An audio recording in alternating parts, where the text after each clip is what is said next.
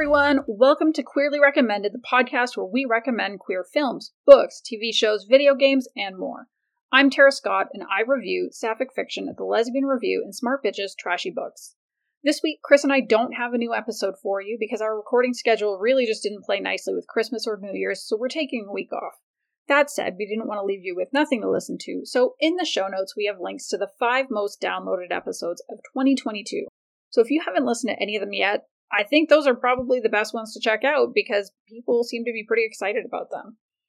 First up is Mistaking Access for Permission. This was actually a normal episode that we did in July, but there was a big conversation happening on Twitter at the time, and Chris and I felt like it was really important to address that conversation head on. And so we brought on the really popular lesfic author Jae and also Sarah Wendell from Smart Bitches Trashy Books, and we had a conversation about that all too prevalent problem that authors face sometimes of sexual harassment. We talk about, you know, the range of behaviors from inappropriate emails to straight up stalking. And, you know, it's a conversation that kind of continues to today. So definitely that is a really important one that we'd love you to check out.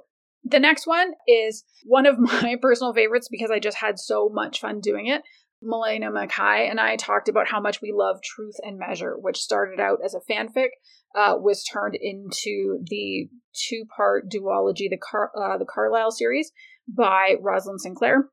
Yes, it's in two parts, Truth and Measure, and above all things, but I promise it's worth it. And if you're still not convinced, I mean, what better than this particular conversation? Uh, we also talked to Radclyffe earlier this year in June, which was uh, just incredible. Uh, we wanted to talk to her about what inspired her to not just write, but to publish lesbian fiction, her thoughts on the industry, why lesbian fiction has always been political, and what she recommended. So that was uh, something special we did for Pride Month.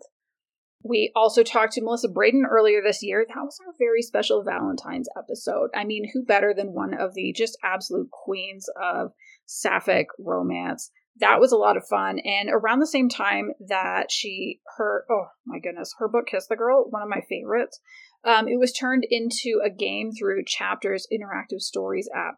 So that was a lot of fun. And then the last one, if you haven't checked it out, again, one of my favorites, it just came out last month, but was our conversation Remember Who the Fuck You Are with Katie Randazzo and Jay Chong, who are two of the chefs from the Big Brunch.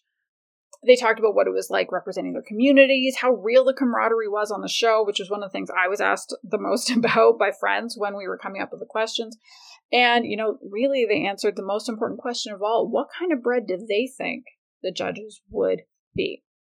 So, Happy New Year, everyone. We are so excited to be back in a couple of weeks with a new episode for you all.